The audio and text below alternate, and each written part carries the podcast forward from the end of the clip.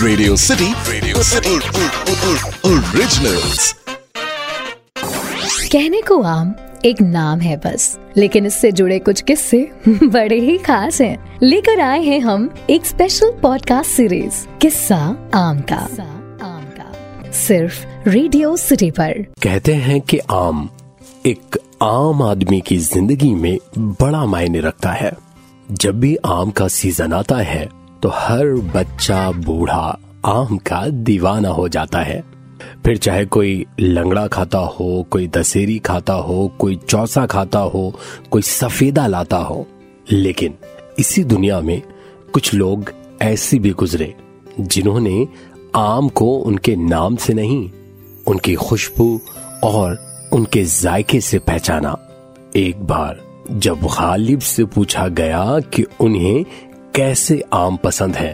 तो उनका बस इतना कहना था। एक तो आम मीठे हों और ढेर सारे हों, गालिब कहते हैं। आम की बहार आ गई, गोया के गालिब जवां हो गए। वैसे गालिब की आम को लेकर जो दीवानगी थी, वो आम नहीं थी, बहुत खास थी। गालिब अक्सर अपने दोस्तों के साथ चिट्ठियों में आम का ज़िक्र करते थे। और उन्हीं चिट्ठियों में उन्होंने तकरीबन अड़सठ आमों का ज़िक्र किया। वैसे, आम की दीवानगी की बात जब चलेगी तो ज़िक्र औरों का भी आएगा। रविंद्रनाथ टैगोर जी, ये भी आम के बड़े शौकीन थे। उन्होंने आम के फूलों पर कविता लिखी, जिसका नाम था आमिर मंजरी। इसका मतलब है आम के फूल। वैसे, इसके अलावा सात बिन अर्द नाम के एक शायर ने भी आम के ऊपर पर बहुत सारी कविताएँ लिखी हैं। जानते हैं, भारत में प्रगति के सबसे बड़े कवि माने जाने वाले कालिदास ने भी आम की तारीफ़ में काफ़ी कुछ लिखा है। वैसे मुगल भी आम के बड़े शौकीन हुआ करते थे।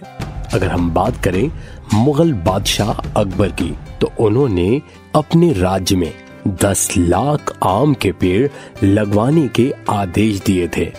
अब हम मुगल से हटकर चलते हैं बॉलीवुड की तरफ़। जानते हैं, माधुरी दीक्षित ये भी आम को बहुत पसंद करती हैं और इनका कहना है कि विदेश में रहने के दौरान उन्होंने आम की कमी बहुत महसूस की और एक लंबे समय के बाद माधुरी ने जब बॉलीवुड में वापसी करी तो उन्होंने ट्वीट किया और लिखा कि मुंबई में आम का मौसम चल रहा है। मैं तो भूल गई थी कि हाफुस आम कितना अच्छा है। देखा, एक आम ज़िंदगी में आम कितना मायने रखता है। मतलब कई तो आम के ऐसे दीवाने भी हैं जिन्होंने बाकायदा आम को लेकर वेबसाइट तैयार करी हुई है, जैसे tiny U R L dot com इस साइट पर जाकर आपको ये पता चलेगा कि आमों की दुनिया कितनी बड़ी है, कितने किस्म के, कितनी क्वालिटी के, कितने कितने जायकेदार आम हमारी इस दुनिया में मौजूद हैं।